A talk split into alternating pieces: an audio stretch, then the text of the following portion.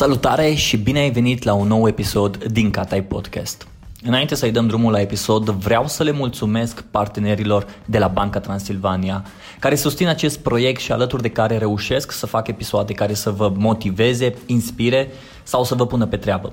De asemenea, ei și-au lansat și propriul podcast numit BT Talks, un show în care vei putea auzi povești de la oameni care inspiră sau lecții financiare care să te ajute să iei decizii mai înțelepte.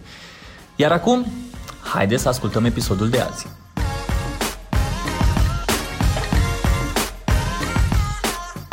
Salutare oameni buni și bine ați venit la un nou episod din Catai Podcast. Astăzi stau și o să vorbesc cu Zeus, acest zeu al publicității române și mi-aduc aminte Imaginează că, cred că a fost acum vreo 10, 12, 14 ani când mă uitam, când citeam avizierul publicității, IQ Ads, eu așa cred că IQ Ads, avizierul publicității, și vedeam Bogdan Naumovici, Bogdan Naumovici, Bogdan Naumovici, acest om și mâinea, bă, zic, într-o zi, într-o zi o să mă întâlnesc cu el și într-o zi o să dau noroc cu el. Acum și dacă ne-am salutat așa pe online, nu e nicio problemă, dar o să ne întâlnim într-o zi și o să te salut și o să zic, băi, mersi pentru ce ai făcut pentru industria asta de publicitate din România.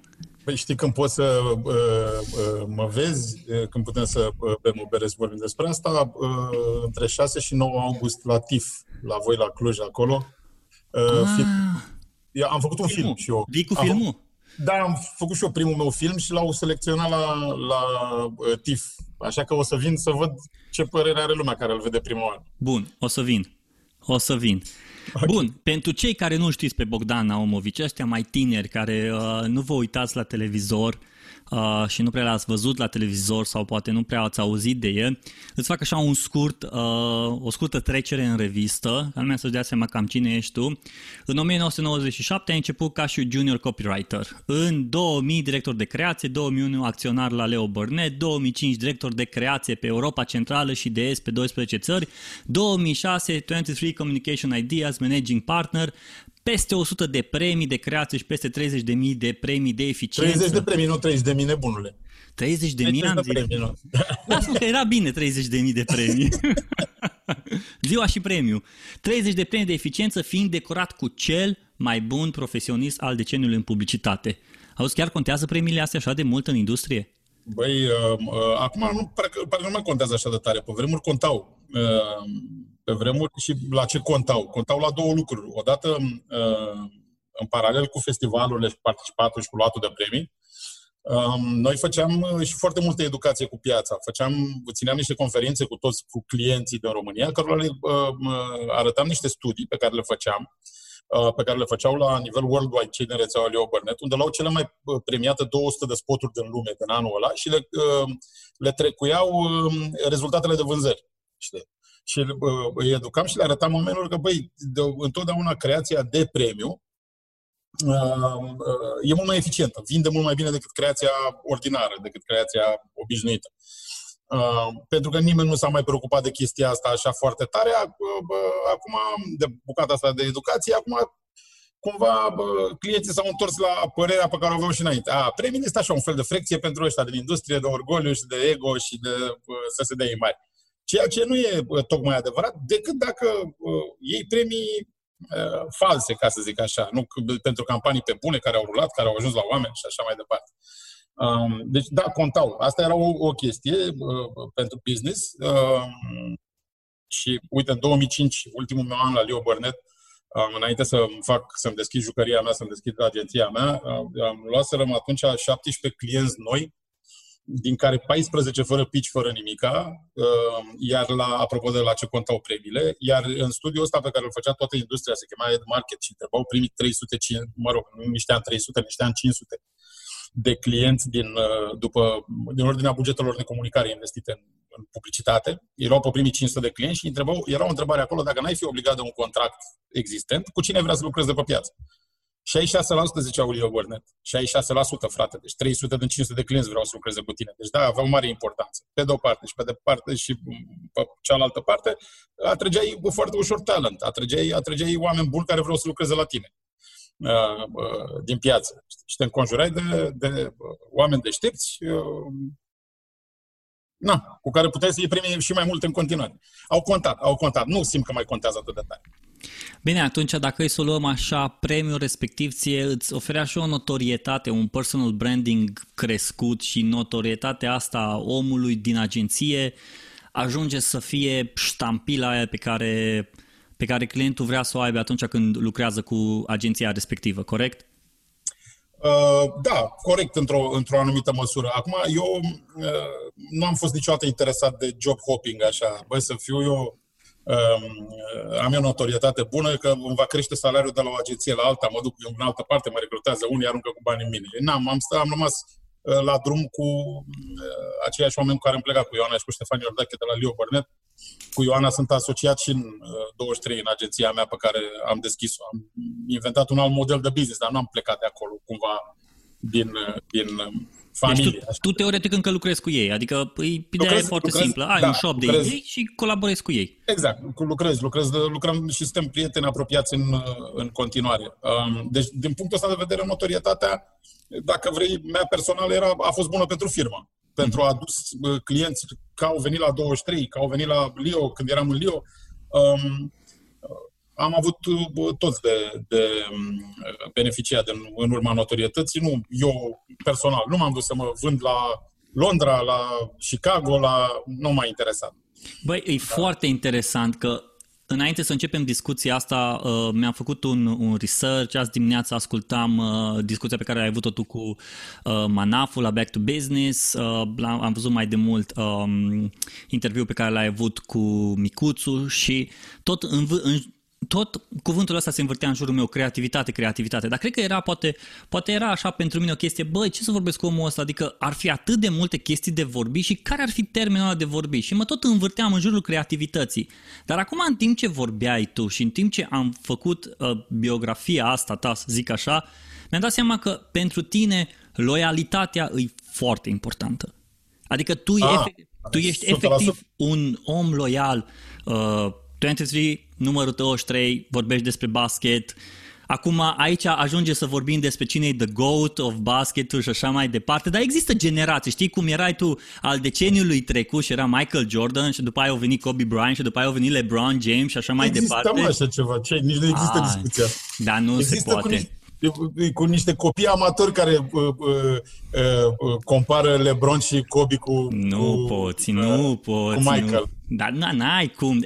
Ok, Michael Jordan pentru generația lui a fost... Ai văzut, venit, ai văzut The Last Dance? Ai văzut The Last am, Dance? Am văzut The Last Dance. L-ai văzut pe tot? Păi dacă ai văzut tot serialul, știi de ce serialul ăsta nu se va face niciodată nici despre Kobe Bryant, nici despre LeBron. Pentru că e mult mai mult decât un basketbalist. O Michael. să se facă despre Kobe Bryant, nu despre Kobe Bryant, despre LeBron James. O să vezi că o să de se ce? facă. Că LeBron James e doar un jucător de basket. Un jucător mm. foarte bun, dar e doar un jucător de basket. N-a schimbat paradigme, n-a schimbat legende, n-a schimbat industria, n-a schimbat uh, de la industria sneakersului la industria basketului.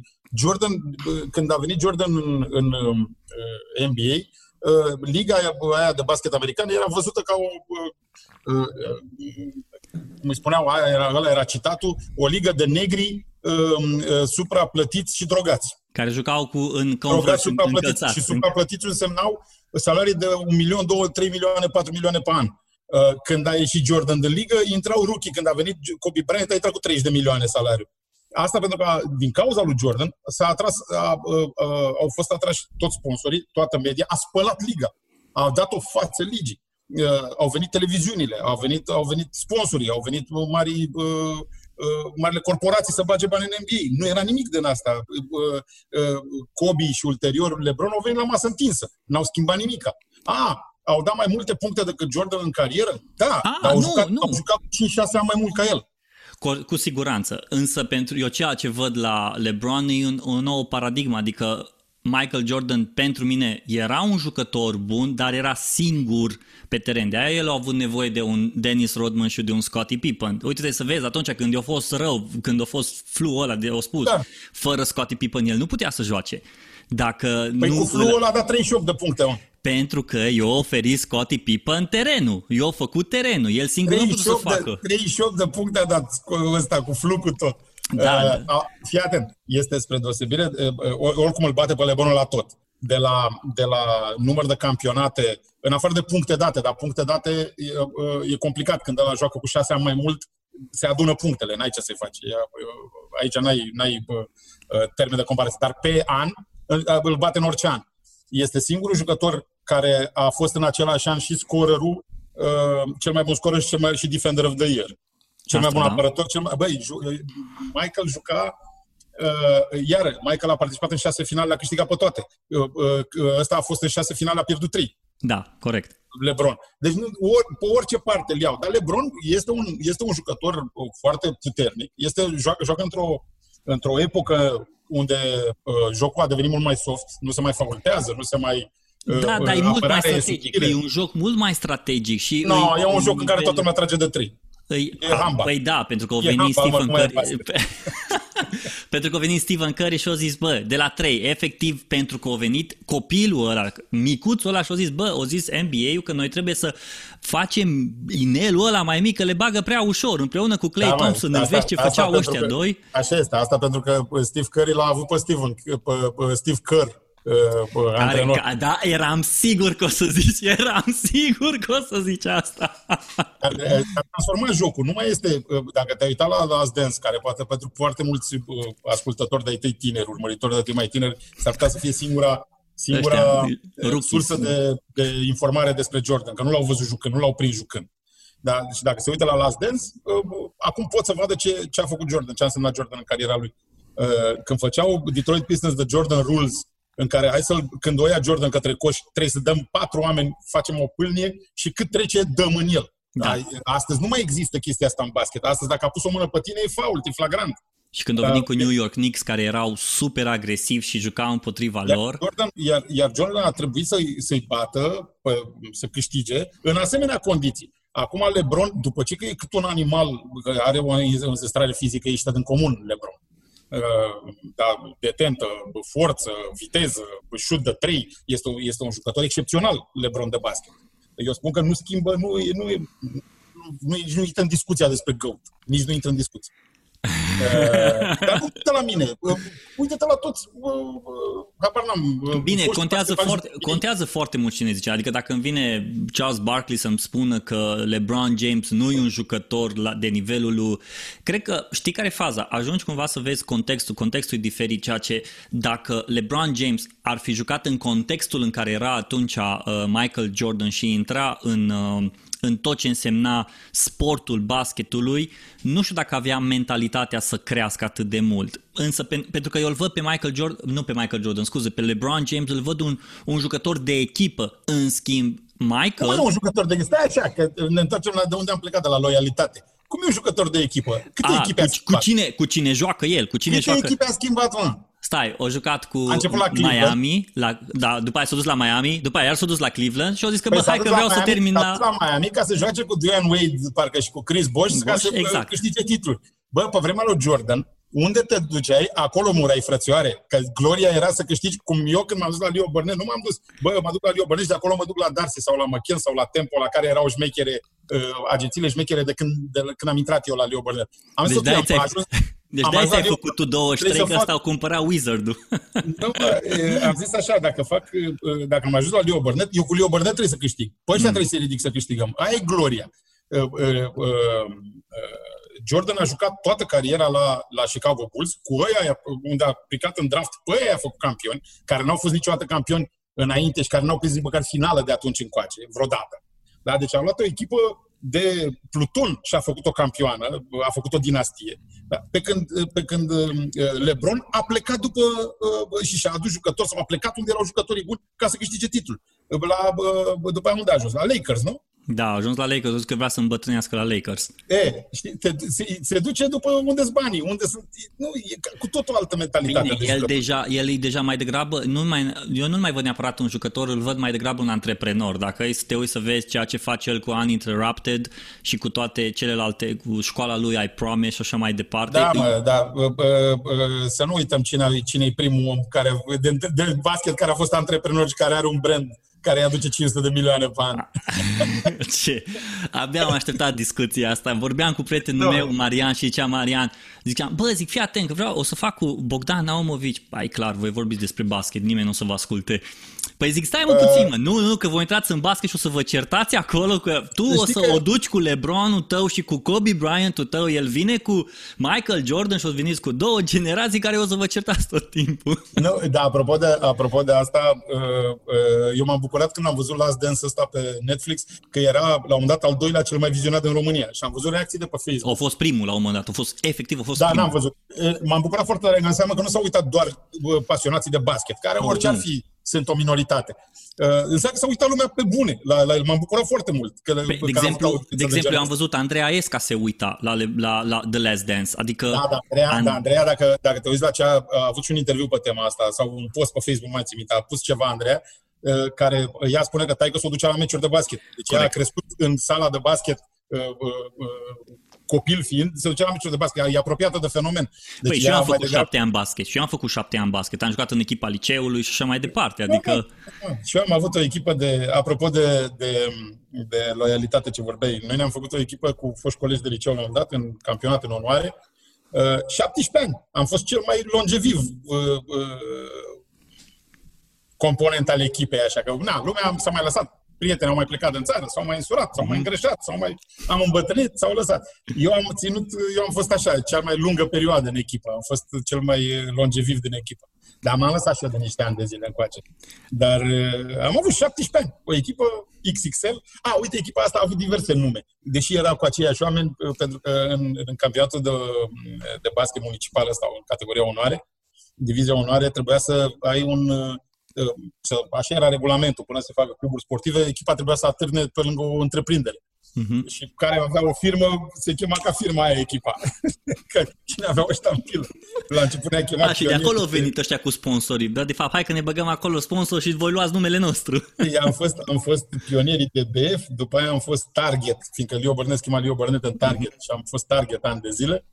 Și după aia, la un moment dat, când n-a mai fost nevoie și puteai să-ți pui oricum, ne-am spus pe numele adevărat XXL, că eram numai grași. și ultimii vreo 10 ani echipa a fost XXL. Sunt foarte curios cum arăta pivotul XXL. Un... Uh, micuțu, prietenul meu Micuțu, nu Micuțu Nedelcu, alt Micuțu, care are 202 și 130, cred.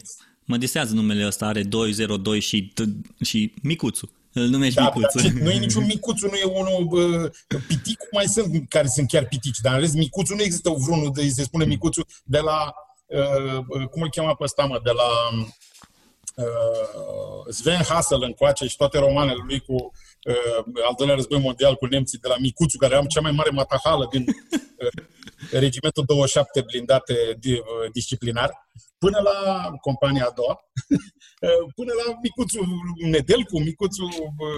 Așteptăm următorul micuțul. Așteptăm următorul micuțul, care să da. fie... Poate să fie președintele României, un micuțul din asta de 2 pe 2. Păi avem un micuțul și președintele de acum nu e un micuțul. Că și ăsta are un 90 ceva și îi, Claus. Îi, îi, îi înalt, îi înalt. Dar fii atent, ce vreau să te... Adică Ideea asta de loialitate și basket semeni foarte mult cu Michael Jordan. Eu nu vreau cumva să, nu vreau să fiu ăsta care uh, te proclam și așa mai departe, dar observ că mergi cumva pe stilul ăsta lui Michael Jordan. Uh, unde ești tu, se simte prezența, la fel ca și Michael Jordan, ești loial echipei pe, pe, în care ai intrat, Leo Burnett, la fel ca și Michael Jordan. Uh, ce ai făcut, tu ai făcut foarte bine, din nou, ca și Michael Jordan în, în terenul lui. Ai niște, să spun așa, ai niște momente din, uh, din cariera ta despre care toată lumea vorbește. Mai muța turbată, Batman, Batman și așa mai departe. Cumva, a, și aici vreau să ajung. Nu te-ai săturat de chestia asta. Efectiv, toată lumea să vină să spună, zi, mai zi-mi o dată povestea aia. Cum ai ajuns tu să faci mai muța? Mai zi-mi o dată asta cu Batman, Batman. Băi, uh, nu se mai întâmplă atât de des, că au trecut ani, dar într-o vreme se întâmpla. Se întâmpla, dar să nu crezi că am primit destul de multe beri și cred că am și cunoscut niște gagici pe la Vama Veche cu povestirea asta. Deci nu e, nu, it's not all bad. Și s-au întâmplat destul de multe lucruri bune din cauza asta. Uh, dar lăsând gluma deoparte, băi, na, ce vrei, e, nu poți să spui că uh, te-ai plictisit. Acum, dacă țin paralela asta cu Jordan, și eu văd multe, evident, păstrând proporțiile, văd multe uh, asemănări. Nu întâmplător că agenția mea se cheamă 23, că motocicleta mea este toată branduită cu semnătura lui Jordan și, cu, și așa mai departe. Și stai, ai un poster cu Jordan semnat. Deci stai puțin. Că... Nu, da, da, da. Uite, ăsta e unul de acolo, nu știu dacă îl vezi. Așa. Nu știu cum să fac să dau mai mare. Ăla E de- ok, se vede, se vede. E ok. da? Iar la birou am tricou semnat, am încă vreo două postere semnate, mai am unul cu el și cu aici pe hol cu el și cu uh, Scottie Pippen semnate. Dar asta nu sunt mare brânză, că asta, sunt- pentru, asta, pentru asta nu mi-au trebuit decât niște bani, că se cumpără. Uh, până la coadă. știi? Cât ai dat pe ei ca să văd dacă e original sau nu? Sunt, e, na, am certificate de autenticitate la toate, mă. Sunt niște mii de dolari fiecare. Uh, nu e o mare brânză într-o viață de om, dar mi-am dorit foarte tare. Mi-am, sunt uh, un fan Fii atent, Ah. că m-a- Jordan. Dar uh, uh, întorcându-mă la povestea asta, bă, gândește-te că ăsta, da, eu am, mă rog, pe lângă că au făcut ăștia de la Asdeas, am citit cărțile, toate cărțile scrise despre Jordan. Uh, și uh, una dintre ele este scrisă, am, am uitat dacă e Playing for Keeps sau nu mai știu care dintre ele, e scrisă de un prieten de-al lui, fiindcă omul era atât de uh, uh, apăsat de toată celebritatea asta, așa de asaltat. uh, Ei gândește că ei juc- jucau, joacă 3, 4, 5 meciuri, știi foarte bine, pe săptămână, din care uh, câteodată toate 5 sunt în deplasare. Trebuie să se plimbe dintr-un oraș în altul. Unde stau în camera de hotel, merg la un antrenament, eventual, meci seara era. E, el, e, și spun colegii lui de atunci de echipă, mă, nu exista, deci toți erau cunoscuți și Pippen și adversarii, Barkley și așa mai departe. Nu exista crowd, nebunie ca la Michael Jordan. Deci de, mm-hmm. era ca la Beatles, nebunie mm-hmm. când apărea Jordan. Și atunci își alesese să stea închis în camera de hotel, ani de zile, ani de zile, uh, și și-a făcut o curte, așa, un cerc de prieteni pe care le, plă, cărora le plătea el să vină după el pe peste tot, cu care să joace poker, care să stea mm-hmm. de, um, să vadă filme, să stea de vorbă în camera de hotel. Aia era viața lui privată în anii în care juca. Uh, și uh, unul dintre ei a scris o carte despre chestia asta. Uh, îmi scapă cum se, îmi scapă numele, nu cred că e Playing for Keeps, alta.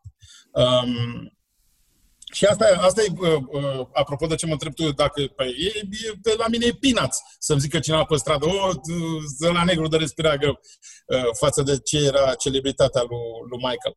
Dar uh, nu, nu mă irită. Mie mi se pare e flatant să, să știi că ceva ce ai făcut a intrat atât de tare în, în sufletul și mintea oamenilor. Gândește că eu am făcut, uh, cum îl cheamă, Laser Frate și după aia uh, Star Wars și după aia Batman 2003 și 2004. Bă, sunt 17 ani. Uh, faptul că lumea le știe și își amintește e flatant. Ce pot să zic? Na? Am mai făcut atunci niște sute mii de, de, de uh, spoturi, unele, unele dintre ele cu, cu real succes. Dar, na, își aduc ce o amintea lumea după 17 ani? Nu, bea. Na. Ce zici? Cum dracu să fii supărat că te știe lumea? Nu neapărat că e supărat, adică nu vreau să zic că te, efectiv cumva, tot timpul numai pentru chestia asta lumea să-și aducă aminte de tine. Bă, uite-te, nu ai chestia asta, bă, stai puțin, că nu numai chestia asta, bun, tu, Bogdan, ai reușit cumva să, prin, uh, prin natura ta, ai reușit să le explici oamenilor, stai puțin, că nu numai Știi care e chestia? Nu numai viralitatea aia am făcut. Adică eu am reușit să duc niște business-uri, am reușit să, să, să cresc un business, nu numai am fost într-o agenție, am reușit să, să, să schimb niște paradigme, să am niște cuvinte de spus în industrie, să pun o amprentă în industria în care sunt, știi? Da, mă, Robert, dar sunt, vorbim, vorbim de, uh, uh, ca să zic așa, de două persoane diferite. Uh, ăia care uh, vin și spun laser frate sau Batman Bat. Nu sunt oamenii din business care știu ce se întâmplă cu... Ăia nu vin niciodată. Mie, la mine nu vin directori de marketing să-mi spună laser frate. Vin și spun, bă, uite, asta e problema pe care o avem. Știu că ai mai ajutat uh, alți colegi de noștri în acele situații sau uh, alte categorii sau alte business. Uite ce campanie vrem să facem. Nu vine nimeni la mine cu Batman, Batman și cu laser frate. Asta se întâmplă pe stradă, la bere, uh, cu cu uh, civili, ca să zic așa. A, am înțeles, am și înțeles. De-aia zic că sunt, civilii n-au de unde să știe uh, ce am făcut sau mm, foarte puțin știu ce am făcut eu în business sau ce am făcut eu în, că am făcut film sau că bala tobe sau că am poligon de tir sau orice altceva am mai făcut eu în viață. Uh, Bine, lumea care te urmărește și care nu e din industrie să spune, ei știu lucrul ăsta, dar acum nu compara nici faptul că tu ești nici nu ești vedeta pentru main, mainstream, știi? Adică nu ești vedetă mainstream, ești vedetă pe, în industria în care ești și da, ok. Da, da, absolut. Așa, Dar nici n-am căutat da. asta. Să știi, că, să știi că din păcate, adică din păcate, nu, e greu să zic din păcate. Eu sunt mult mai vedetă mainstream decât oricine altcineva din industria mea. Asta, asta pentru e bistoș. Că, pentru în afară de influenceri. Cine dracu sunt influencer în industria Abia am așteptat să zic. Uh, nu, dar nu știu cine sunt influencer de la mine din industrie. Corina Băcanu, cine dracu să fie influencer? Păi ăștia care sunt influencerii din industrie și care se folosesc de influență reală și așa mai departe. Dar nu știu, eu nu știu, numai așa ziceam, am vrut să folosesc, fii atent Bogdan, am vrut să folosesc cuvântul ăsta pentru că știam că te enervează influencer. Bă, nu mă enervează influencer, mi se pare Uh, uh, da, ajungi la discuția despre influență. Da. Să termin, uh, ajungem, ajungem. Ce mă întrebai, ce mă întrebai uh, înainte. Eu am ajuns mult mai uh, vedetă, uh, cum zici tu, cu ghilimele de rigoare, mainstream. Um, unu, pentru că sunt relaxat și uh, uh, pot să vorbesc în orice fel de, de context public. Iar de la Apropo TV până la ce vrei mai departe, emisiuni pe bune, interviuri, o mie de uh, emisiuni televizate la care m-au invitat de la uh, știri și televiziuni de știri să comentez chestii până la, habar n-am, uh, cum îl cheamă, Tony Grecu cu Serviciul Român de Comedie și așa mai departe. Um, știi, uite, vorbeam cu Andy, de exemplu, la apropo de TV, zic, bă, ce trebuie tot chem pe noi, nu vezi că ai început să faci o emisiune pentru bătrâni, că începem să fim numai de ăștia de 40-50 de ani care vorbim la tine în emisiune. Și, mai, și mai în glumă, mai în serios, zic, bă, dacă tinerii n-au nimic de zis, nu toți tinerii. Zice, bă, dacă nu găsesc oameni tineri care să aibă ceva de zis și cu care să putem avea o, o, o conversație simpatică, găsesc foarte puțin. Dar aceea trebuie să vin din nou la ăia vechi.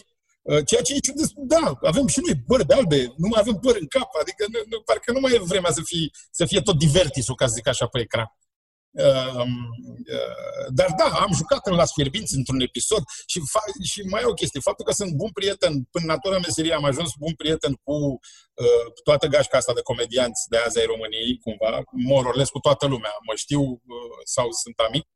Uh, am avut improv show împreună cu Bobonete, am avut un show de uh, improvizație timp de vreo uh, patru sezoane la, la aici, la mall în, în Băneasa. Uh, și aici sunt prieten cu, cam cu toți băieții din stand-up, cu toți băieții din fierbință, am făcut și campanii multe cu ei.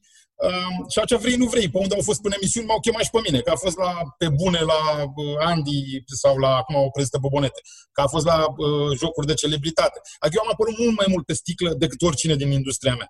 Mm-hmm. Știi? Deci, cumva, notorietatea, n-ai ce zic, e firească. Dacă am, am avut o expunere mult mai mare decât oricine altcineva din industrie. Fii atent, în, în, în, în, context de, în context de colaterale industriei, că nu, nu nicio treabă, nimeni nu mă chema, la unele mă mai întreabă de publicitate, dar la altele treacă se repieptănă, mergem și facem circ la pe bune sau la naiba știe. Bogdan, dacă tot am vorbit despre basket și sunt foarte curios pentru că în basket Uh, și în NBA poți să înveți foarte multe. Tot ce înseamnă partea de strategie, tot ce înseamnă partea de să fii creativ pe, sc- pe, pe scenă, să fii creativ pe teren, să fii un team leader, să fii lider și așa mai departe. Pe tine, ce te-a învățat NBA-ul, dacă e să o luăm așa, sau efectiv Michael Jordan, despre ce înseamnă să fii loial? Pe lângă faptul de, ok, el a luat, ai spus câteva, bă, o, o ridicat echipa unde s-a dus o juca păi, cu echipa aia și așa mai departe. O să-ți dau un exemplu, o să-ți dau un exemplu, apropo de ce înseamnă pentru mine uh, povestea asta. Eu am un, cel mai bun prieten al meu, uh, e un regizor de emisie de la ProTV, uh, Ionus Popa. John Uh, locuiește în apartamentul meu fără chirie de 10 ani, uh, uh, mă rog, eu m-am împreună. Am un apartament și l-am mutat pe John acolo. I-am făcut cadou, primul meu Harley Davidson, l-am făcut lui cadou de ziua lui. Deci, suntem prieteni din armată. Deci, de 30 de ani, 30 ceva de ani, suntem brothers. Da. Um, ce vrei și nu vrei, na, îți dau exemplele astea ca să înțelegi că e o prietenie într-adevăr solidă. John juca cu noi în echipa de basket. Aveam un meci undeva, acum în primii 3-4 ani ai echipei, să spun. Uh, nu mai țin minte în ce an se întâmpla asta. Și aveam un meci, eram doar 5, n-am avut rezerve la meciul respectiv și John nu știu cu cine dreaptă, pe cine s-a supărat și în sfertul 4 s-a așezat pe bancă. A zis, eu nu mai joc. Și a băgat picioarele și ne-a lăsat în 4. Uh, și i-am zis, Ionică de mâine nu mai ai ce căuta la echipă. Niciodată în următorii 13 ani, 14 ani, n-a mai jucat John odată. Un meci n-a mai existat să mai joace. Nici el n-a venit vreodată să zică, bă, am fost idiot atunci, whatever, a știut, a greșit fundamental față de echipă. Am rămas, în continuare suntem cei mai buni prieteni.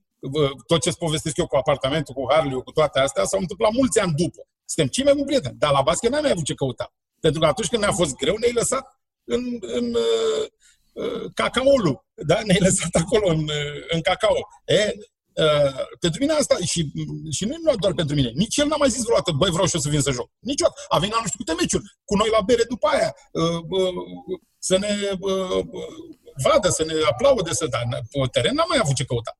Și a știut și el că n-are ce căuta. Adică era o chestie Taci, mm. Toată lumea a înțeles, bă, ai greșit față, la, ai greșit la criteriul loialitate față de echipă. La revedere nu se iartă. Deci, și cumva noi, cred că toți am crescut cu, cu, cu chestia asta. Poate în generația mea, nu știu, sau poate în cercul meu de prieteni. Um, nu trădezi așa ușor. Nu te, ești, ai mana în vort cumva. Dacă ai bătut palma de, pe, pe o treabă, uh, te ții de ea. Și eu am făcut chestia asta, uite, mă întrebai la, uh, chiar că atunci când am început și ai văzut că mi-am luat un par de bere, uh, înainte să dăm drumul la asta, mi-ai zis, băi, dar tu ești unul de la care își consumă client.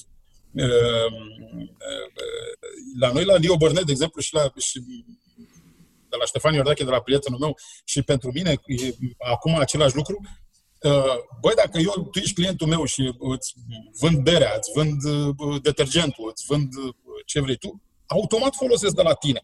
Ah, s-ar putea, au fost cazuri, de exemplu, aveam bucești de la Heineken, uh, uh, aveam brandul low al lui, să zicem, popular al lui, de la Heineken. Ok, beam brandul lor premium, beam Heineken, dar beam de la Heineken. Nu mă duceam să beau de la Bergambi. Hmm. Uh, uh, nu știu, aveam, vindeam Bonux, ok, nu spălam cu Bonux, dar spălam cu Ariel, de la același Procter Gamble. Pentru că cumva e firesc, băi, suntem parteneri, uh, tu îmi dai bani să-mi plătesc salariile, să-mi plătesc uh, facturile, e normal să-ți întorc uh, vizita. E uh, ceea ce mă duce la o situație destul de funny acum în, uh, în pandemia asta, ne-am blocat toți în case, nu știu ce, și uh, prietenii de la Tubor, cei cu care, berarul cu care lucrez eu acum, uh, mi-a adus un dozator de bere și mi-a adus berea asta, Bucur, pe care o cumpăr. Uh, și pentru că la mine pe terasă mai vin niște prieteni apropiați de aici, avem cam 10 litri pe zi se consumă și uh, săptămânal iau două butoaie. Uh, și într-un mod foarte funny am ajuns cel mai mare consumator de bere draft, din, cel mai mare client al lui Tubor de bere draft uh, în aceste, în aceste trei luni, două luni jumate, trei luni, că dacă toate cărciumile au fost închise, unde Dumnezeu să vândă draft? Două butoaie pe săptămână, am, am fost de departe cel mai mare client al clientului meu. Uh...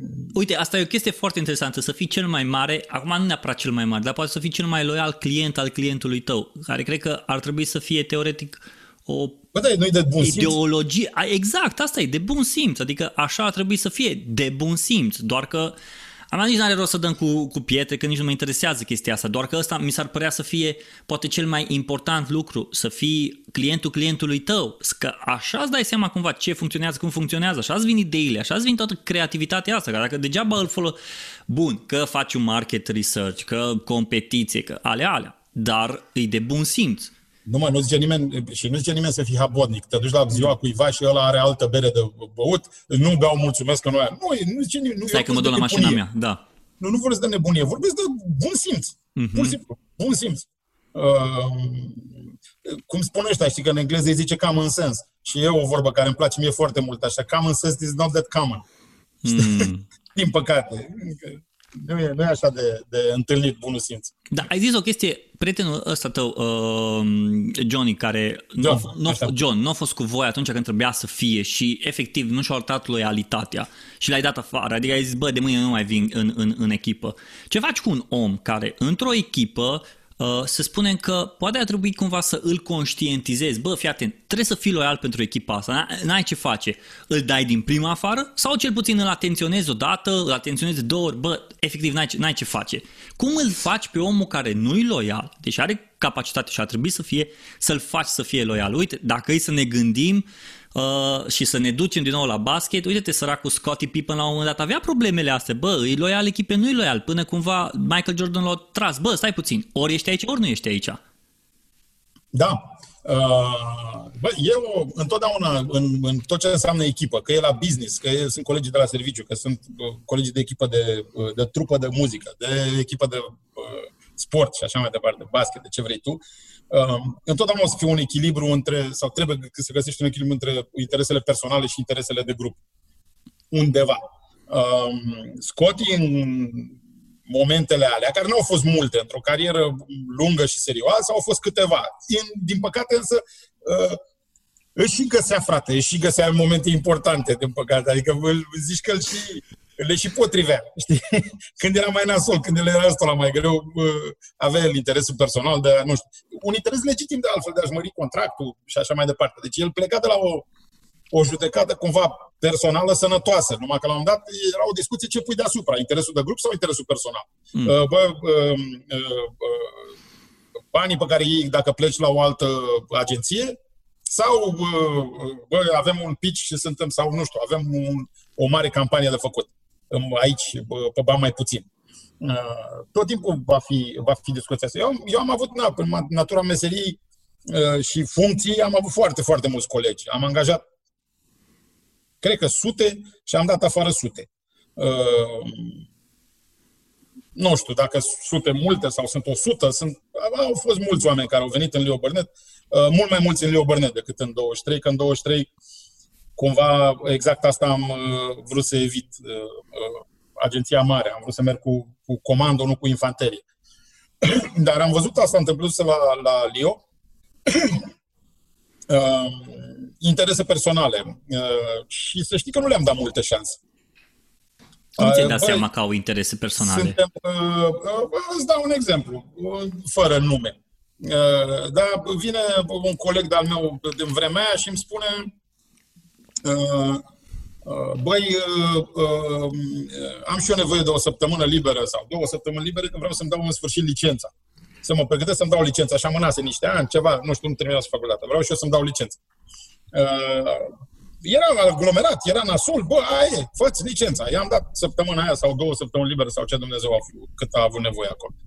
Uh, și după trei zile vin la serviciu și bă, bă, îmi spune un coleg, uh, ce face, bă, Xulescu în Italia? Cum e în Italia? Ce Italia? Păi cum e la măsa în Italia, în vacanțe, ești prost? Nu mai dacă mai, pe Facebook.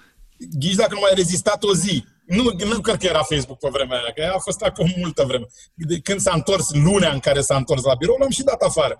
Și nu pentru că uh, a lipsit când ne era mai greu, ci pentru că n-ai atâta minte, încât dacă mă minți pe mine, măcar minte pe toți, stâmpitule. Deci nici care nu te duce capul să uh, uh, le spui altor colegi, bă, ce l-am păcălit pe Naumovici, am plecat în Italia. Atât ești de prost. uh, iar la, iar la sau, uite, am, aveam niște uh, alți colegi, e funny că încerc să nu le spun numele, că sunt destul de cunoscuți cu toți. Uh, și că asta era o altă poveste care se întâmpla la Leo Burnett. Cumva când noi eram pe val și în number one, așa, toate celelalte agenții ar fi angajat pe oricine pe care o dădeai afară. Asta e o paranteză, fie spus, era o chestie, mi, mi se pare extrem de ciudat. Uh, că deși mă cunoșteam cu șefii altor agenții sau directori de creație sau patronii sau așa mai departe, Bă, când găseau cât un om pe care l-am dat afară de la Lio, în loc să mă sune să mă întrebe, bă, de ce l-ai dat afară? Am serau pe el, pac, și l-angajau. Și după aia, evident, îl dădeau și ei afară după un an de zile. Păi dacă sunați prima oară, vă spuneam de ce să... Ce credeți că l-am dat afară, că e bun? Uh, iar la... Și asta s-a întâmplat și cu omul pe care l-am dat afară din Italia și s-a dus la un salariu de trei ori mai mare a doua zi la altă agenție. Și o stat acolo? Uh, uh, o stat acolo mult și bine? Nu. nu, mă, că nu e ca, știi cum e, lupul schimbă părul.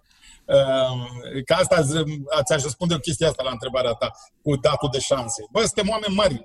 Când, dacă ne-am fi întâlnit la Ulu și Porumbei când aveam, sau la țările, când aveam șase ani, ok, zici, bă, oamenii se mai schimbă. Bă, dacă când avem 30, ar cam trebui să ai cei șapte ani de acasă și valorile tale și loyalty și conduita și uh, abar n-am, lucrurile, lucrurile de bun simț ar trebui să fie deja instalate. Ar trebui, Dacă nu sunt instalate, nu ți le mai instalez eu la 30 de ani, adio, Draganelo, nici n-am timp, nici n-am chef, nici n-am de ce să fac asta. Um, iar la, uh, uh spuneam, aveam la o campanie pentru, cum le cheamă, Napolitanele Joy. Lucram pentru Joy atunci. Și aveam o campanie uh, de făcut pentru o promoție, nu știu ce Dumnezeu, și uh, ne-am văzut vineri cu colegii noștri, băi, hai să vedem ce idei avem. Mi-au prezentat ei ce idei aveau, nu am fost fericit cu niciuna. Zic, bă, nu cred, hai că asta e, luni aveam prezentare, la ora 9 dimineața aveam prezentare la Joy, campania lor anuală, un proiect important de niște, în care păgau probabil niște sute de mii de euro, un proiect important, da? Uh, bă, asta e, ne vedem în weekend, băieți, la muncă, n-avem. Vineri n-avem, trebuie să avem luni. Ne vedem sâmbătă și duminică să muncim. M-am dus sâmbătă și duminică, am fost singur. Deci n-a venit unul, frățioare. Și m-am, am făcut eu promoția, am prezentat-o luni. La client, că m-am întors, i-am dat afară. Ei erau la van, ei plecaseră la mare. Hmm. I-au angajat imediat. Unii dintre ei sunt acum, bine mersi, uh, uh, director de creație uh, internațional. Da, ce să, mă, ce să stau să-ți explic dacă tu nu înțelegi la, uh, uh, nu știu, late 20 nu știu câți ani aveau atunci. Dacă tu nu înțelegi că, bă, stăm aici la serviciu, luăm un salariu, avem o treabă, avem un client, avem un job și tu alegi să pleci la mare, uh, de, a, de al dracu de job. Ce, ce, eu trebuie să te iau pe tine de la ABC. Adică tu nu ești un om care a greșit puțin. Ești un om care nu înțelege nimic. Ce să te iau? Să te învăț iar alfabetul, să-ți fac chiar șapte ani de acasă? Nu pot să mai... Zim n-am răbdarea, n-am... N-are zim, rost. Zim, când ai învățat tu cea mai importantă lecție de loialitate? Când te-ai lovit tu cu capul de chestia asta și ai învățat? Poate că tu n-ai fost loial vreodată. Adică nu știu să spun, nu, nu țin minte uh, vreun moment. Acum, eu uh, uh, și aici e chestie de istorie personală. Uh, ai mei, eu sunt decrețel de ăsta, născut când a dat Ceaușescu decretul cu avortul. Um, și probabil că nu eram un copil dorit, așa, fiindcă maica mea cu taică meu uh, au divorțat când eu aveam un an.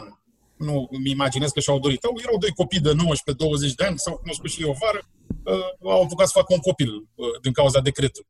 Um, și eu am crescut cu taică meu, dar asta m-a făcut să am un, un tată foarte uh, tânăr.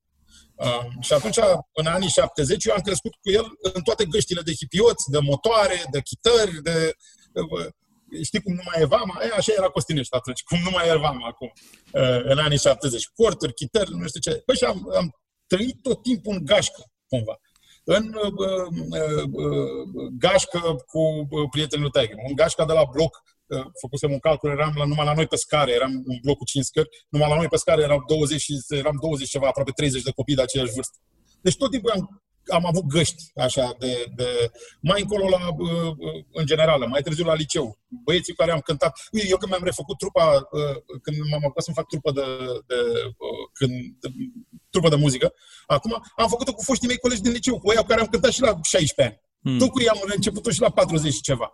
Uh, prietenii mei cei mai buni sau cei mai, cei mai constanți, dacă vrei, sunt tot ăia din uh, uh, liceu, tot ăia de de acum nu știu câtă vreme. Uh, avem un grup de, de avem da, 52 de ani acum, avem un grup uh, uh, cu foști colegi de armată extrem de activ pe WhatsApp. Deci, uh, cumva legăturile strânse au, m-au, m-au urmărit tot timpul. Știi? Adică pentru mine nu știu dacă a fost un moment anume când am învățat loyalty. Tot timpul am avut o gașcă.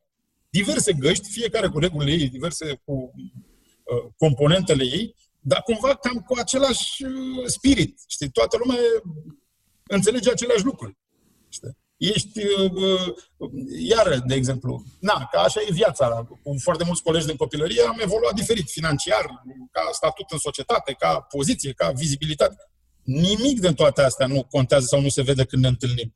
N-are nicio importanță că unul e șomer de 5 ani și altul e milionar. N-are nici o legătură. Suntem exact la fel de, de prieteni și de deschiși și de aceleași glume și aceleași nu da, cred că a fost o chestie, fiindcă am crescut într-o generație mare, așa, nu știu cum Dumnezeu. Mi se pare că foarte, foarte interesant, adică tu vorbești foarte mult despre simplitatea asta de a trăi din viața de zi cu zi și pui efectiv în practică pentru în muncă. Adică, efectiv, tu, ai creat, tu nu ai creativitatea aia boemă, știi? A, mă duc să trag un cui și să văd ce se întâmplă și după aia să-mi vină N-am tras un cui în viața mea, apropo de asta. N-am Nicio, niciodată în viața mea ce habar n-am cum e. Dar mi se pare că tu mergi foarte mult pe ideea asta de creativitate aplicată, practică. Băi, hai să vedem, asta îi, asta ar trebui să se vândă, asta funcționează. Asta e business-ul, asta e business în care suntem noi, mă. În publicitate asta este. Ea nu e creativitatea, am eu o idee, o fac și văd eu cu eu vând. Știi? Nu e așa. Mm-hmm. Tu, tu ai de rezolvat într-un mod creativ niște probleme ale unui client.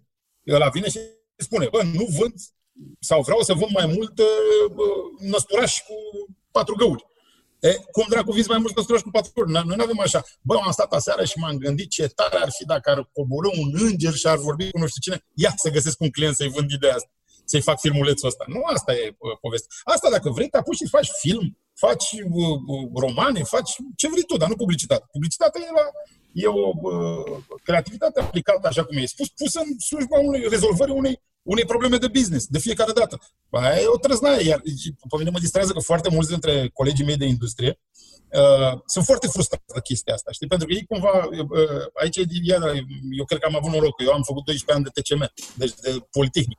Deci pentru mine faptul că am ajuns să fac publicitate mi s-a părut tot timpul că l-am prins pe un picior. Știi că, mamă, ce tare e că am de făcut chestii cu creierul, cu umorul, cu versus uh, cu uh, rotring pe hârtie proiecte de mașini unelte. Uh, ei foarte mulți care au făcut, nu știu, ce vrei tu, uh, grafică da, și pictură și scenaristică da. și nu știu ce, ei cumva vin în, în publicitate și spun, bă, m-am ratat. Eu trebuia să fiu scriitor, trebuia să fiu regizor, trebuia să fiu scenarist, trebuia să fiu pictor și grafician, ce vrei tu, m-am ratat. Am ajuns să fac publicitate ca să-mi plătesc uh, uh, chiria știi? sau uh, facturile. Uh, la mine uh, e invers uh, uh, povestea, știi?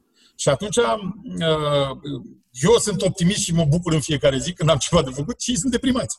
Și se, mm. mie mi se pare că se vede în ce iese. Știi? Se vede în ce iese, frate, se vede în, eu, eu le fac cu bucurie campaniile. Uh, uh, dacă urmărești uh, uh, posturile pe Facebook, nu știu, ale mele, ale altor colegi de industrie, o să vezi că, uh, ca și acum vorbeam și cu Manafu și în toată perioada asta pandemie, bă, unii sunt deprimați și ar lua venele, unii nu mai glumesc. Știi? Depinde cum diluiești cu, cu stresul, cu încărcarea asta psihică, cu habar n-am, cu, cu apăsarea asta. E, așa e și cu publicitatea. Nu e o creativitate așa la mișto, e o creativitate aplicată. Și de-aia este la dracu de important să știi foarte multe chestii. Uh, cred că oamenii de succes în publicitate sunt oamenii care uh, sunt curioși, care citesc mult, care se uită mult, care la, nu știu, uh, de la documentare la ce vrei tu, care sunt cu ochii deschiși la tot ce vrei. Întotdeauna mi s-a părut util, de exemplu, să merg la Uh, client în fabrică, să merg la client, în, să vorbesc cu ăla care face berea, să vorbesc cu ăla care, um, uh, nu știu, um, să merg la uh, magazinul lui, la, știi, uh, unde ți se consumă uh, produsul, unde uh, și așa mai departe. Întotdeauna am fost curios, că am, de fiecare dată am învățat ceva interesant de acolo. Uh, iar, când țin minte și acum, când am lucrat cu prima bere, am aflat ce e EBU, asta care sunt un European Bitterness Units. Cu berea mai amară sau mai puțin hmm. amară. Știi? E, mi-a folosit după ani de zile, nu atunci. Mi-a folosit la cu tot o altă bere după 20 de ani să vorbesc despre asta, știi? despre amărui sau nu știu ce, despre ebu, cât, cât ebu are. Uh... Deci tu vorbești despre creativitate, creativitatea aplicată, unul la mână trebuie să rezolve problema într-un mod creativ, să zicem așa, și doi la mână să poți să iei, să fii curios ca și o persoană creativă, dar să nu fii curios. Poți să fii curios despre orice, dar când vine vorba despre client, trebuie să fii curios despre tot ce înseamnă industria lui. Băi, aia cu siguranță. Deci nu există să vorbești în vid, trebuie să vorbești în cunoștință de cauză. Asta odată. Uh, după care, pe tine te ajută orice știi. Știi cum e chestia? Noi avem noroc în industria asta. Uh, de exemplu, uh, clientul de bere, să zic așa, el are research-uri, face research-uri în fiecare an, dar el se uită la bere cum bea lumea bere, uh, cum o cumpără, de unde, între ce ore și ce ore, ce motivație are să bea bere și așa mai departe. Dar tu, ca agenție, ai client de bere, ai client de detergență, ai client de pâine, ai client de pădra cu să pieptene, o bănci. Uh, ei, tu ai acces la toate aceste... Tu vezi același om din uh, public, din toate aceste perspective. Știi? Tu vezi, uite cum bea bere, uite cum folosește telefonul mobil, uite, știi? Și atunci mm. tu trebuie să știi multe despre el, că atunci când îi vând bere, am făcut, de exemplu, chiar ultimele eh, spoturi pe care le-am făcut eh, eh, anul trecut la, pentru Scol, la bere, exact asta erau. Despre deconectează de la, de la telefonul imobil și trăiește live la bere, nu fiecare cu telefon. Știi? Adică nu poți să știi când folosești contextul, în contextul clientului tău, informații de cu tot o altă categorie sau cu tot o altă perspectivă. Uh, dar e bine să, să fii curios. Pe mine, oamenii de publicitate care mă, mă uh, supără cel mai tare, nu știu dacă mă supără, e mult spus, nu mă mai supără nimic. Mă, uh, așa, mi se par că se ratează. Sunt oamenii care nu sunt curioși, știi? Adică mm. pentru ei este mult mai important, nu știu, să fugă, să... Uh, uh, bă, am terminat de dat headline-ul ăsta, hai să fug la uh, fotbal, hai să fug la, știi, adică nu știu, la cu totul altceva publicitatea nu e o chestie care se termină de, de, de, la, de la 10 și s-a terminat la 6. Nu e, frate. Te, ești la 1 noaptea la o terasă, la 1 noaptea la o terasă. Tu știi câte spoturi am făcut eu în vis? Nu știu câte. Nu știu câte. Uite, azi noapte, de exemplu, îți dau un exemplu. Azi noapte am visat o prostie că eram la un pitch pentru o bancă. Nu sunt în niciun pitch la nicio bancă. Asta am visat. Că eram într-un pitch la, la o bancă, chiar îi spuneam uh, Elenei, uh, care este iubita mea și managing director la 23, și îi povesteam mai devreme. Zic, băi, am visat uh, că eram la o bancă și i-am spus, uh, uh, uh, vindeam un concept care se chema uh, uh, îți dăm rata pentru tata. Uh, care nu e tata tata, este tata mașina indiană. Și mm. cumva îi, îi învățăm pe ăștia să facă leasing, să, să importe mașinile indiene, de să fie mai mult decât o bancă. Să importe mașinile ieftine indiene, să le bage pe piață cu leasing special doar de la tine poți să-ți iei cea mai ieftină mașină de pe piață. Știi? Să ajungă la oamenii săraci care nu sunt de obicei bancabili și care nu sunt în chestia asta, să, să le îi ajute să-și ia prima mașină, o mașină ieftină tata de la asta indiană. Și ți-ai notat undeva? Îți notezi undeva ideile astea sau numai le ai acolo depozitate câteodată, și câteodată gata? notez pe telefon la Neuț, mi le mai notez. Uh, știi? Da, adică cumva uh, mintea, da, pe colegii mei exasperam, că eu, eu care sunt nocturn, așa, pierd nopțile tot timpul și veneam la serviciu de multe ori și adorm în, în meeting-uri cu colegii mei la, la brainstorming-uri. La noi avem, nu cu clientul, dar cu colegii, când mai avem brainstorming și nu știu, și ne punem și avem o, niște canapele într-o sală de asta în care stăm noi și ne gândim. Și de nu știu câte ori mi s-a, mi s-a întâmplat să adorm, să ațipesc în discuție cu ei. Și să ațipesc trei minute și să deschid ochii și să zic, fiți atenți. Fii atent că știu cum facem. Dar de nu știu câte ori, Laurențiu, asociatul meu, Laurențiu Semeniu și fratele meu mai mic, așa, bun prieten și asociatul meu, era exasperat. Și băi, deci noi stăm trei și ne batem capul și te, te culci și te trezești și zici, uite cum trebuie să faci. Bine, teoria mea este că, um, probabil că fiind foarte obosit, corpul închidea ce funcțiuni n-avea nevoie ca să ducă resurse către ce, unde avea nevoie, să se gândească la Păi, asta. Asta e ca și chestia aia. Când mergi la duș, îți vin ideile. Când uh, mergi să fugi și nu te pui să asculti sau tot felul de chestii și mintea ta nu, nu consumă sau nu, nu primește informații, exact. poți să te gândești la problema care e cea mai importantă da, pentru clipa probabil. aia. Dar asta spun, pentru mine niciodată publicitatea n-a fost, se, se închide la, am plecat la șase, am spart ușa, gata, nu mă mai gândesc la chestiile astea. Nu știi niciodată de unde îți vine un insight interesant, nu știi niciodată ce observație îți vine, ce asociere de idei îți vine. Dar, Păi dar, asta- dar, Asta e Cred o că chestie... contează foarte tare să o faci cu plăcere. De să nu faci ca pe un job și să nu ai impresia că te-ai ratat și că o faci în silă și depresiv. Știi? Dacă o faci așa, mai bine te lași. Asta e o chestie pe care uh, eu cumva tot timpul spun. În marketing, bine, marketing, publicitate și așa mai departe, sunt două lucruri diferite, dar în marketing, acum vorbesc din perspectiva mea și cumva susțin ceea ce spui tu, bă, nu e un job, e un lifestyle până la urmă, adică mergi pe stradă, eu efectiv într-o zi, mergând, pe, mergând cu mașina într-o dimineață, bă, ascultam un podcast și efectiv ăia, oamenii ăia au zis o chestie foarte interesantă, o trebuie să trag pe dreapta, și să-mi notezi ideea, ceea ce poate pentru unii zice, hai mă dai pace că l-ai ascultat. Nu bă, dar pentru mine ideea aia pusă acolo, în notes, habar n-am când o să o folosesc, dar e o idee pe care mi-am luat-o și mi-am, mi-am, mi-am, mi-am însușit-o cumva să zic. Sigur. A fost înainte de job, a fost după job, de câte ori.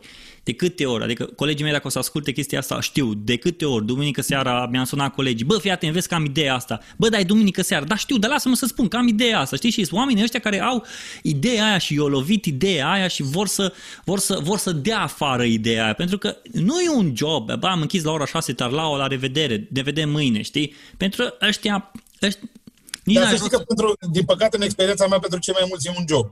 Și cu cât te duci mai, uh, uh, mai târziu în vârstă, uh, când încep să apară copiii, familia, uh, alte preocupări, costumul pentru sărbarea copilului, uh, laptopul pentru lecția online, uh, unde plecăm în vacanță în Grecia, exact unde facem rezervările, e, din- este din ce în ce mai gravă problema asta. E din ce în ce mai prezentă și mai gravă.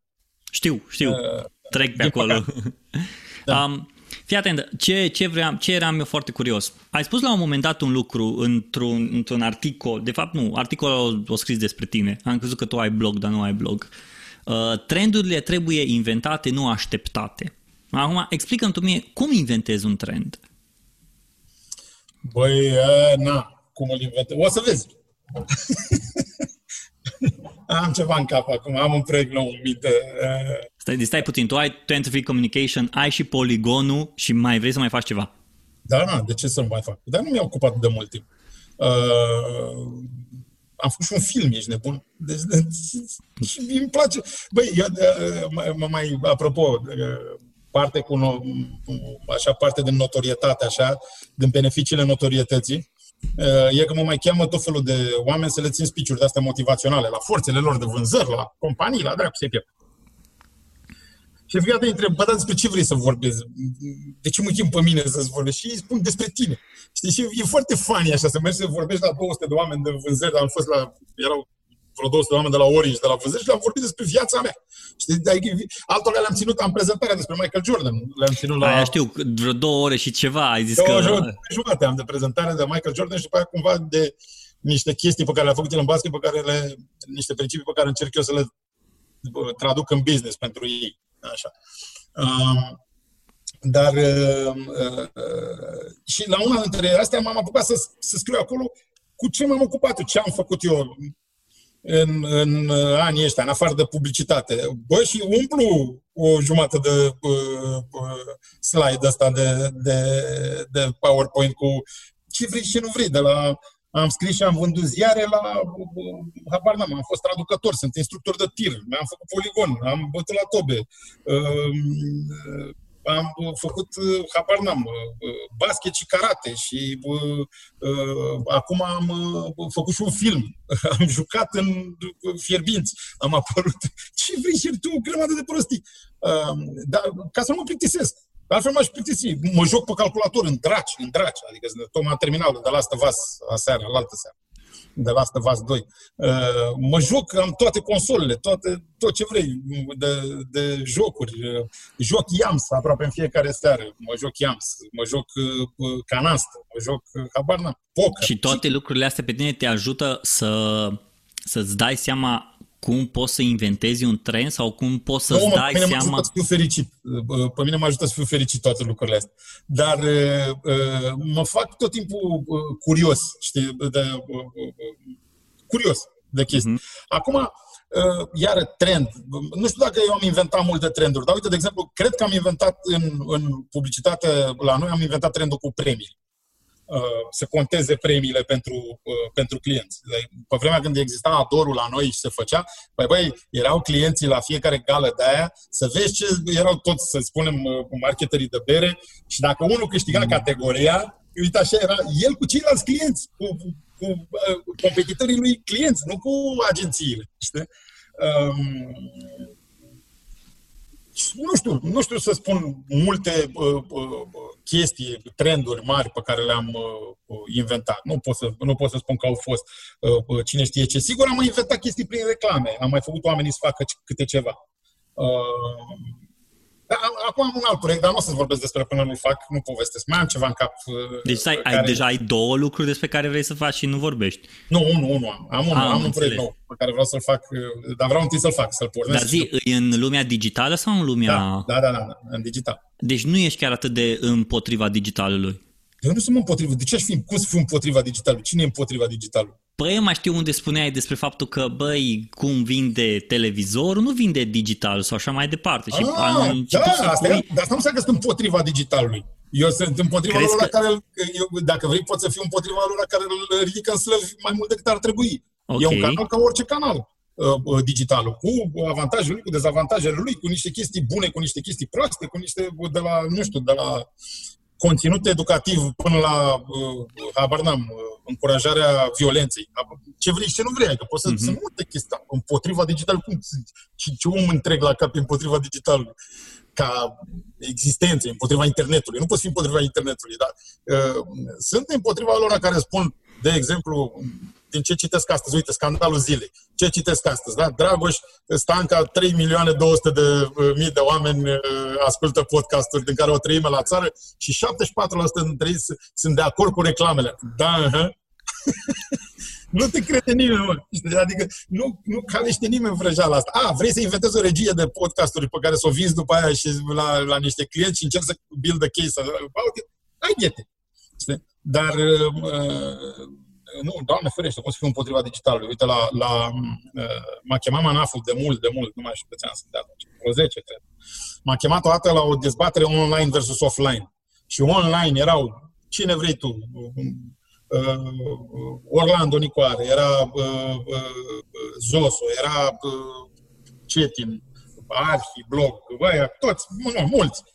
Dragoș, Novac, Manac, mulți, mulți, mulți, mulți acolo, 200 și la offline eram eu. Adică asta, asta era dezbaterea. Eram eu cu offline și o sală de online. uh, și a fost funny. Mă rog, am stat noi de vorbă două, trei ore acolo și era funny că seara am intrat să văd ce au scris băieții despre întâlnire pe blogurile lor, pe ce aveau. Și care nu așa. Bă, nu vine să cred că noi am fost 200 și ne-a făcut ăla. era, era distractiv. Și eu ce le spuneam lor atunci, și lucrul pe care îl cred și în ziua de astăzi, uh, că ei toți visau, încă o dată zic, era înainte de criza din 2008. Deci 2006, 7, nu mai țin. Uh, și ei visau, se uitau pe la ce se întâmplă pe nu știu unde, pe în Anglia, pe unde, bă, în 2 ani de zile bate tele, televiziunea uh, la bugete online, nu știu, bă, este nebun la cap. Nu se întâmplă, bă, băieți, așa și le spuneam, din vari motive, uh, uh, inclusiv că primii care ați început online și care ați știut, erați primii care știați să faceți un site, un ce vreți voi, era când era studenți, frate, și când a venit un client și a zis vreau și eu un site, cât costă, tu ai fost așa de găină, încât ai zis, bă, de câți bani am nevoie să mă duc la vamă în weekend? 150 de euro. 100, ce ai zis 150 de euro? Dacă ziceai 20.000 de euro, prima oară, când, că nu știa nimeni să facă site, dar tu știi să-l faci. Cât costă? 20 de mii. Atunci vorbeați despre bani în online. Ați început cu 150, acum v-ați făcut firme, aveți firme de online, nu știu, vine clientul. Cât costă mă un site? 20 de mii. Și clientul zice, păi da, mă, dar încă mine îl fac 150. De-aia nu o să, nu o să, nu o să bubuie, la, nu o să bubuie niciodată la, la nivelul televiziunii, decât dacă într-adevăr se mută toată uh, audiența, tot publicul de pe televizor pe online Uh, dar nici atunci, pentru că este o piață extrem de fragmentată. Adică la, la televizor sunt câteva televiziuni care împar banii. La, la online sunt sute de entități, mii poate de entități care împart un buget foarte mic ce rămâne după ce și-au Google și Facebook. Uh, după ce mm. fac așa și și-au mm-hmm. 80%. Uh, deci să te îmbogățești din asta și eu mă distrez că am prieteni care au început și au avut firmele de digital și nu știu. Și acum au ajuns și ei la 40 de ani știi? și vă, au, stai așa că au credite, au mașini, au copii la școli private, nu știu, stai bă că trebuie să creștem prețurile. Păi când vă spuneam acum 15 ani, bă băieți, că, că nu, de-aia cred că sunt chestii din businessul de digital, să spun, în care, pe care le contest, așa, pe care nu le cred uh, Uh, povestea asta cu influențele, de exemplu, care pe mine nu mă încercai tu să mă, să mă stârnești mai devreme cu ei. Uh, Te-am stârnit cu Michael Jordan atunci, e ok? Nu-mi place, da, nu-mi place uh, la ce s-a ajuns în povestea asta cu influencing-ul, uh, pentru că uh, eu cred că influencer ești dacă, dacă ai autoritate cumva în uh, ce uh, promovezi. Adică mie că prietenul meu Cabral, de exemplu, dacă îl văd vorbind despre mașini și motoare, Bă, știu că se dă la curse, știu că vă, vă face parte într-o echipă de, de racing, bă, știe despre ce vorbește. Și atunci ascult când îmi vinde așa ceva. Dacă vine să-mi vândă șampon, îl sun și zic, băi, tu te dracu, băi, de chilios. nu-mi vinde șampon, că nu, nu te califici la șampon. Vorbește despre ce te pricepi, știi? E, mi se pare că influencing acum în România a ajuns toată lumea știe despre de toate, așa, sau îți promovează doar îți spune, uite, uh, uh, dă-te cu această cremă, m-am dat și mi-a luat ridul. Și habar n te cred, nu te cred, n-ai nicio autoritate. Și nu vorbesc de creme, că acolo ai să spui că e, poate e mai subiectivă, de experiența fiecărui utilizator. Dar nu știu, de uh, o sculă, de un uh, device, de un telefon, de un... Băi, deci, vreau să știu că te pricemă când îmi vinzi ceva. Deci, digit, crezi, tu crezi că digitalul a fost ridicat pe un piedestal mai mare decât merită, iar în digitalul ăsta, uh, partea asta de influențereală, să zic așa, îi uh, prea lăudat pentru ce, pentru ce uh, rezultate da. dă. Cred că e un balon de săpun, un balon de săpun care o să spargă și o să fie păcat pentru acei câțiva care chiar ar merita să trăiască din influencing pe buni. Știi? Mm-hmm. Uh,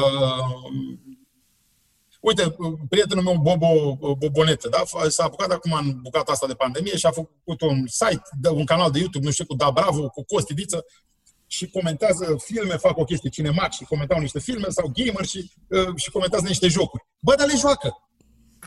Știi? Mhm. Le iau, le joacă, bă, uite, altfel dacă mi-arăți doar cutia și, spui, și vii și spui, luați-vă acest joc, este senzațional, știi? Cum văd eu, când s-a lansat de Last of Us. Imediat, că am și eu prieten de ăștia influencer, la mici cu mine, pe Facebook, pe și toată lumea, ia uite, am de Last of Us, am de Last of Us. După aceea când am început să vorbesc cu ei, când eram la jumatea jocului, nu juca unul.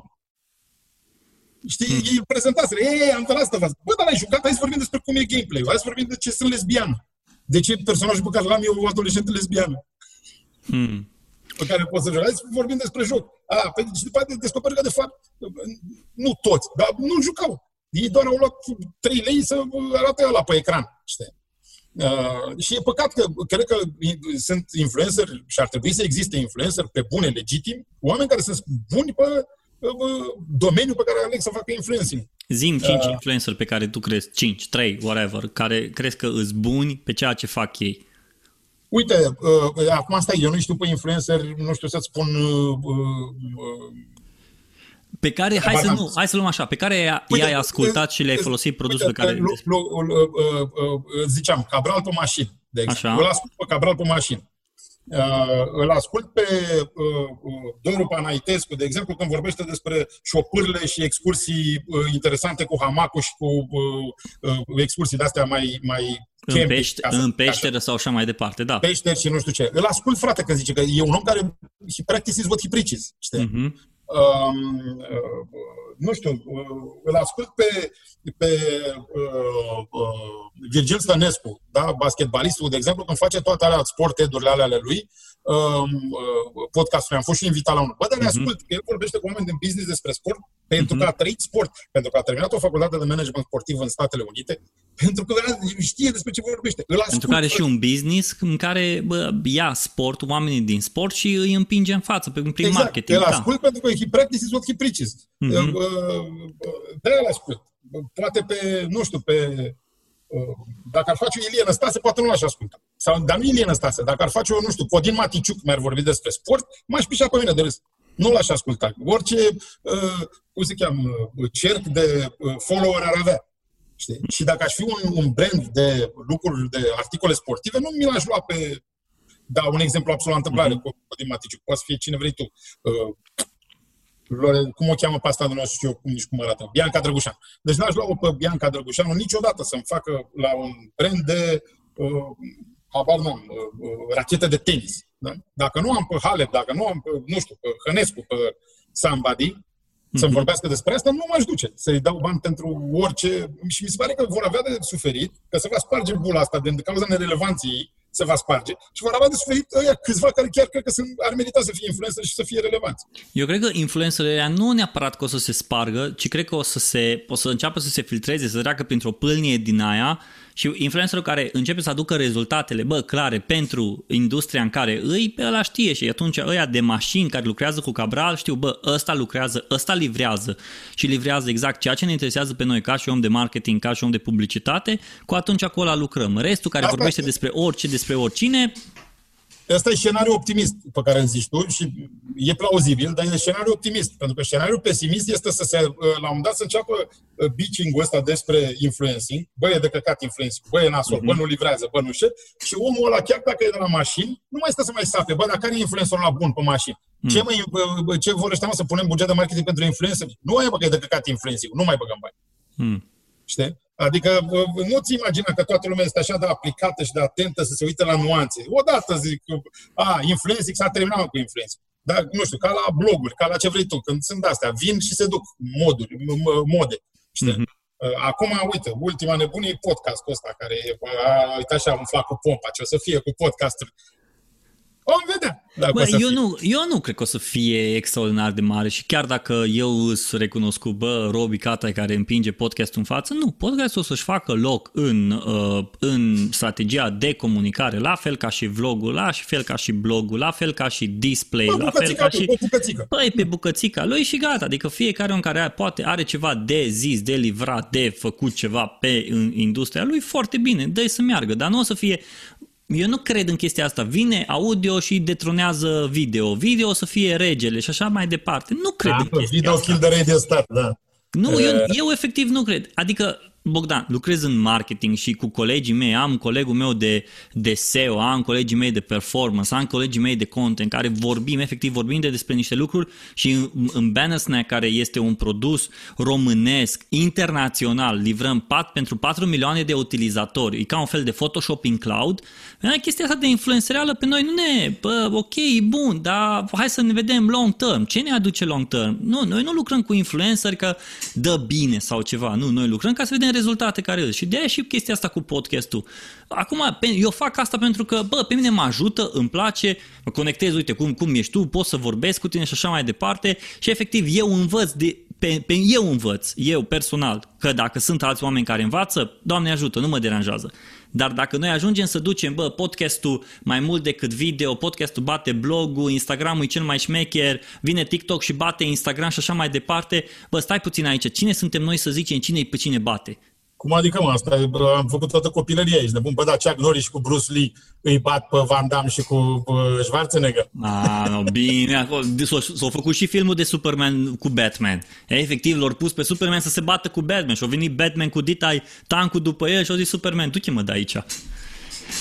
Vreau să te întreb încă un lucru. Îs foarte curios. Tu vorbești foarte mult despre creativitate. Și, din nou, vreau, ok, ajungem la partea de creativitate, pentru că cu loialitate e atât de simplu. Bă, ori ești loial, ori nu ești loial și gata. Însă la creativitate. Degeaba ai creativ dacă nu există și distribuția, știi? Și foarte puțin vorbesc despre distribuție.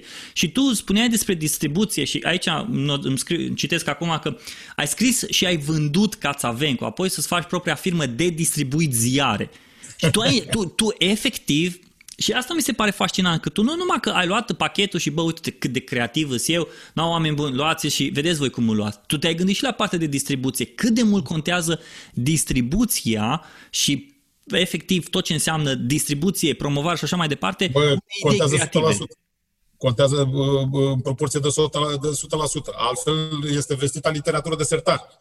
Deci dacă, dacă, dacă vrei tu prima distribuție, pentru noi publicitatea este să-ți cumperi clientul uh, ideea să o vezi făcută. Uh-huh.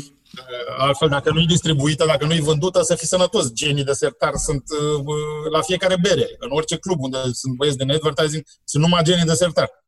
Uh, dar povestea cu distribuția de la uh, Cațavencu, mă rog, nu, nu mi pot să-mi atribui ideea, a fost ideea unei uh, prieten bun al lui Ștefan Lacatoș. Eu m-am plecat cu el să lucrez la firma aia de distribuție, că mi s-a părut mai interesant. Mi s-a părut că facem banii mai repede vânzând ziarele decât scriind.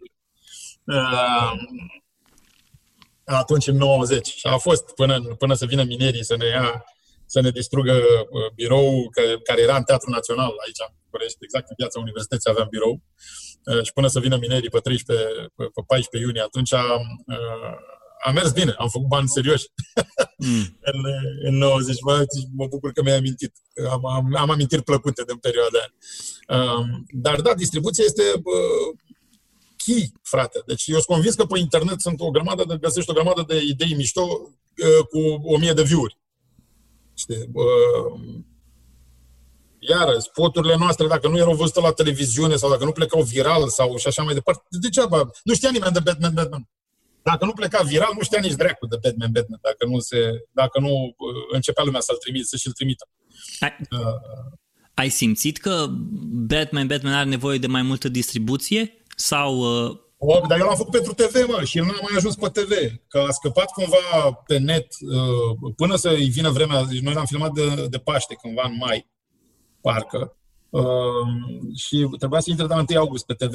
Iar undeva în iunie, probabil că cineva de la casa de producție, vreun montor, vreun dracu să-l pieptene cine o fi fost, uh, crezând, el știind că l-a montat până de o lună, a crezut că o fi pe aer și i-a dat drumul pe net cuiva, i-a trimis cuiva.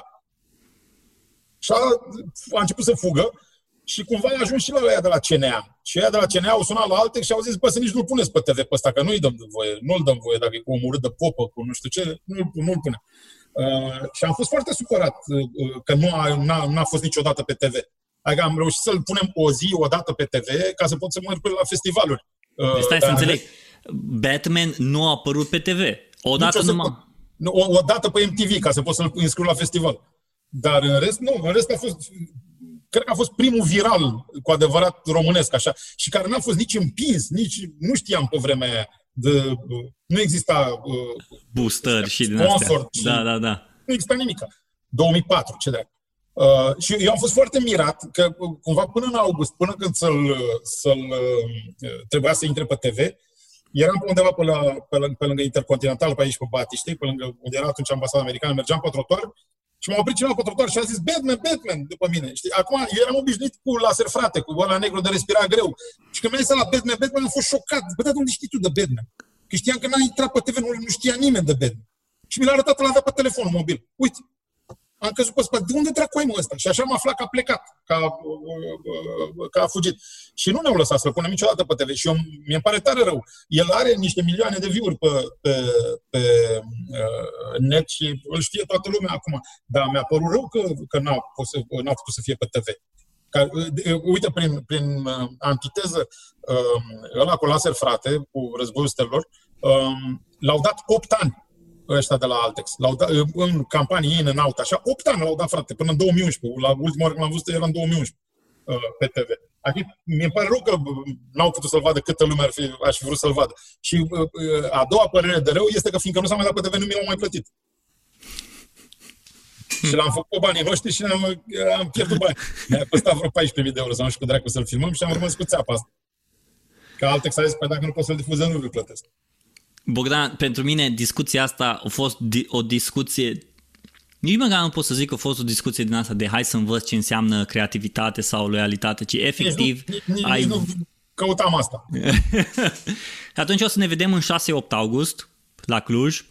Da, zilnicea. Abia aștept să văd ce zice lumea care vede filmul meu. Eu l-am căutat pe, pe net, nu l-am găsit, n-am găsit N-am voie să-l dau. Știu, n-am știu, voie am dau, vrut că... să vorbim și despre zimnicea, dar ei, asta este, o să plătesc n-am biletul voie. la TIF.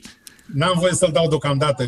Cu politica asta de mers în festivaluri, cumva cât timp îl trimis pe la festival, nu are voie să fie public. E o prostie de asta, eu vreau să-l pun public din prima zi. Apropo și de distribuție. Mă enervează ce... că trebuie să secret. Și după ce apare la TIF, o să-l pui da, mă, eu vreau să-l pun pe HBO, vreau să-l pun undeva, vreau să aibă lumea să-l vadă. L-am făcut să-l vadă lumea, nu l-am făcut să-l vadă două juri. Hmm. Bogdan, mersi foarte mult pentru, pentru timp. Uh, oameni buni, pe Bogdan știți unde, unde să-l căutați, dacă vreți să-l căutați, să-l găsiți. Instagram nu are, TikTok nici așa, podcast, el merge pe la oameni și așa mai iar poate. Pe, iar, pe Facebook, iar pe Facebook e lista închisă, adică am da. doar prietenii pe care îi cunosc în real life. Așa că eu sunt unul, unul dintre cei care îi prieten cu el pe Facebook și degeaba o să-mi cereți, bă, vorbește cu Bogdan pentru mine, eu nu o să fac chestia asta. Bogdan, mersi mult, oameni buni, asta a fost episod. Salut! Bye, bye.